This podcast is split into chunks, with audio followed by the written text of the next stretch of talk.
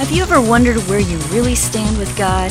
Are you overcome with feelings of guilt because of things you've done wrong? Are you tired of religion that focuses on rules that you can't keep? Have we got good news for you? It's time to listen in on some casual conversation with Mike Kapler and Joel Brueseke and discover what true freedom is all about.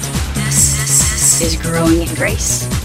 Hey, uh, thanks for coming along the Growing in Grace podcast at growingingrace.org. Also, of course, on Spotify nowadays, Podbean, uh, Apple Podcast, Google Play Music. You can find us anywhere on, on your different apps and on your computer and on your different devices, lots of different ways to listen. I'm Joel, along with Mike. It's the Breeze Man and the Cap getting together to get this stuff off of our chest. We've just gotta share this stuff. Oh, just I'm just kidding. We do love doing this. Obviously, doing it for this long, you know that we love doing this. You can't do something for this long, you know, voluntarily and not love doing it. Uh, it's just it would just be hard to do this if we had to dredge our way through this. But we just love doing this. We were talking in between. I, after we got done recording our last podcast, I said, "Man, I love talking about this stuff. I just love doing it." And so here we are. We've been getting into Galatians a little bit and the life of faith versus life in the law. How's Mr. Kapler doing this time? Just fine, Joel. Thanks. Uh, at the time this is airing, we're getting ready to head into spring pretty soon. It's been kind of a long winter where we live. We've had, you know, record cold temperatures back in uh, in January, February, and and uh, wind chills at like 60 below, and and uh, so a new season coming up. Uh, you know, some people live in, in warmer climates where they don't have the uh, the drastic changes that, that we do here in the Midwest in the states. But um, I, I always look forward to the well, three out of four times I look forward to the change of seasons. yeah, uh, three out of four seasons of the year are pretty are fairly decent here in yes. Iowa. yeah. Hey, we, we've been talking about uh, Galatians chapter 3 is really kind of where we started, but I think kind of the foundation of what we were after over the past uh, program or so was the law is not of faith. That's what Paul said. What was contained in the law? 613 rules, commandments, and statutes, including those 10 that were written on stone. Paul said in Romans chapter 7 that even though the law was wholly perfect, righteous, and good, it couldn't bring life. What he thought was going to bring him life ended up bringing him death instead, referring to those commandments. And he gave an example of one that was written in stone of thou shalt not covet by trying to keep that commandment, it actually resulted in more coveting, right? So when we're talking about the law not being of faith, we're talking about all of the law. And that's what Paul was getting at here with the Galatians in chapter 3. Uh, those who were under the law, the Jewish people, had this curse upon them that they would be required to keep all of it and to do it perfectly. So that was the standard, that was the requirement. And yet the law was unable to provide people with what they needed to get that done. And so that was going to have to come to an end in order to free the people whether you're Jew or Gentile, in order to come into life and righteousness, faith would have to come. And faith was manifested through the person of Jesus Christ.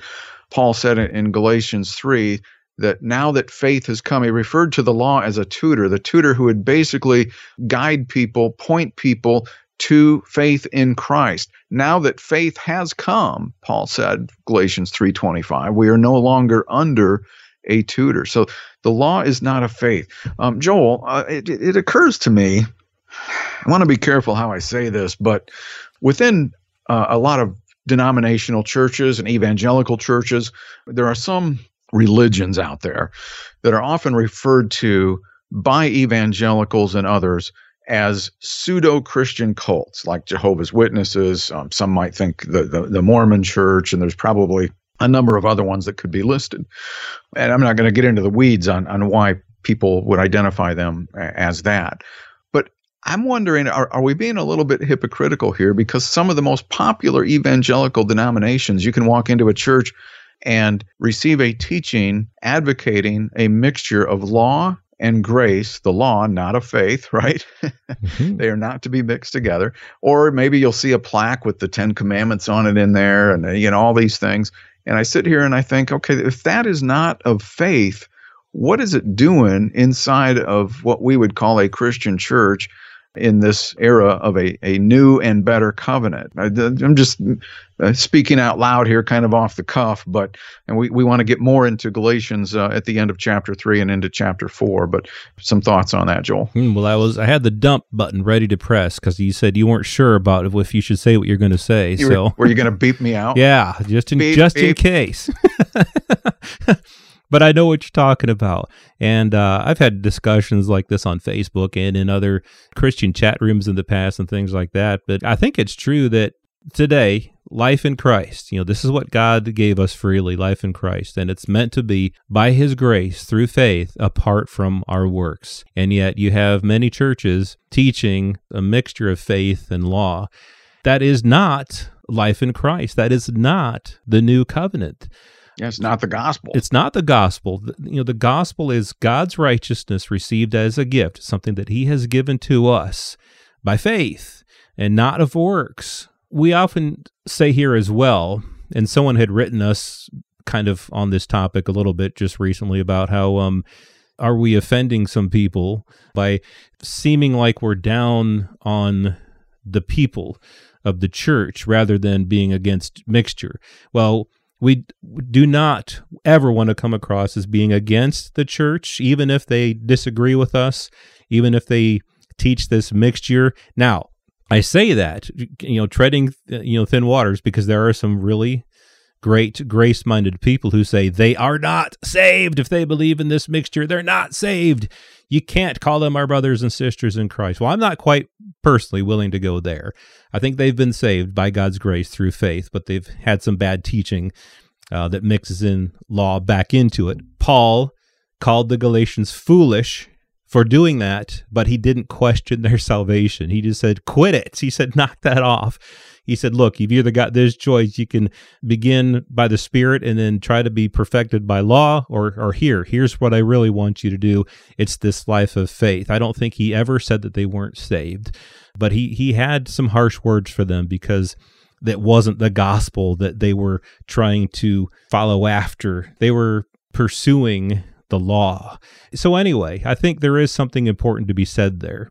Eh, But that leads me to something equally as important. What we're talking about here, here's an identity verse, if I can use that word, something that Paul is leading up to after saying in Galatians 3, after going through this contrast of life in the law versus a life of faith. He's talking about Jews and Gentiles becoming sons of God. Here's what he says For you are all sons of God through faith in Christ Jesus. You, whether a Jew who had the law but really could never follow the law, or a Gentile who didn't have the law, you are all sons of God through faith in Christ Jesus. For as many of you as were baptized into Christ have put on Christ. He's not talking about water baptism there. He's just talking about you've had faith in Christ, and so you have been submersed. That's what that word baptized means. You've been placed into Christ and you have put on Christ. There's neither Jew nor Greek, slave nor free, male nor female. You are all one in Christ Jesus. And if you are Christ's, then you are Abraham's seed and heirs according to the promise. We are sons of God and we are heirs according to how well we work, how well we keep the law? No, but according to the promise. That's really what it's all about. The promise, yeah. Uh, Hebrews chapter 7 refers to that. When Jesus became the high priest, and by the way, when did that occur? It occurred after the law, after all those commandments within that first covenant came to an end and became obsolete. And there was fault found with that covenant. Uh, the people couldn't live up to it. The law was weak and useless. It was weakened through the flesh. It wasn't able to provide people with what was needed. And and so something oh uh, yeah, but Jesus became the high priest after the law. And and it came by promise whereas the other high priests of which there were many under the law, they were appointed by the law. Uh, and they would serve until they died, pretty much.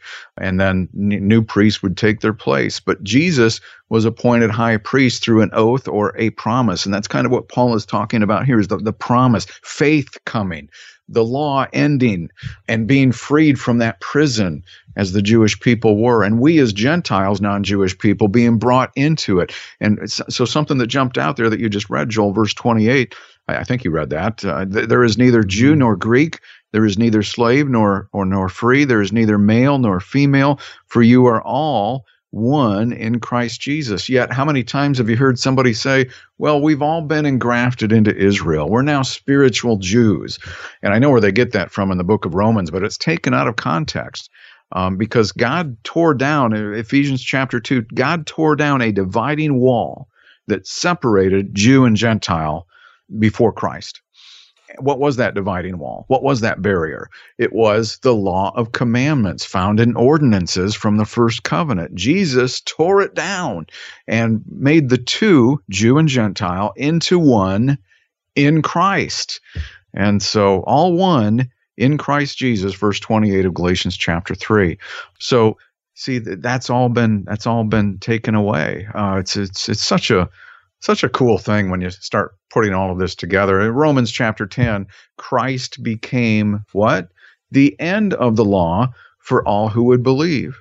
Something we read last week, verse 22 of Galatians 3 the scripture has shut up everyone under sin, so that the promise by faith in Jesus Christ might be given to those who believe. But again, going back to where we started with this and where Paul really started with this, uh, with the Galatians, is that the law is not of faith. There's no reason to go back to that. And just because we're not trying to keep the law doesn't mean that we're jumping into lawlessness. You know, it doesn't mean that uh, we're breaking laws. We don't keep them or break them. We live by the life of Christ. All right. We live apart from the law. So, like you say, we, we're neither keeping it nor we're breaking it. you know, the law is not of faith. So, a life of faith means a life apart from the law. We neither break it nor do we keep it. We have a new and living way. It's a, it's a completely new way where we are now sons of God. We are heirs apart from anything that we do. I really hope and pray that you know these many churches that preached this mixture of law and faith together. I do hope and pray that many of them, as time goes on, will come to wake up to this, will come to understand that it's not both, it's one or the other, that if you're going to live by the law, you got to live by the law, and you're obligated to keep the whole thing. Whereas a life of faith, means that you have not worked to earn anything and you're not working to continue to earn anything, but you've received a gift. You've received a gift by faith. You've become a son of God. And because you are sons, Galatians 4, verse 6 says, And because you are sons, God has sent forth the Spirit of His Son into your hearts. The Spirit of His Son, Jesus Christ, is in your hearts, crying out, Abba, Father. And if you're no longer a slave, but a son, and you're an heir of God through Christ, that's really what it's all about. This life of faith, being a son, being an heir, apart from anything that we do, it's a really blessed and wonderful gift. And more on this whole idea of being children of inheritance, not slaves under the law. Next week, right here on Growing in Grace at growingingrace.org. This has been Growing in Grace with Mike Kapler and Joel Brueseke, heard online through various internet sources around the world each week. To access hundreds of past programs, visit graceroots.org. Share it with a friend and listen again next week for more Growing in Grace.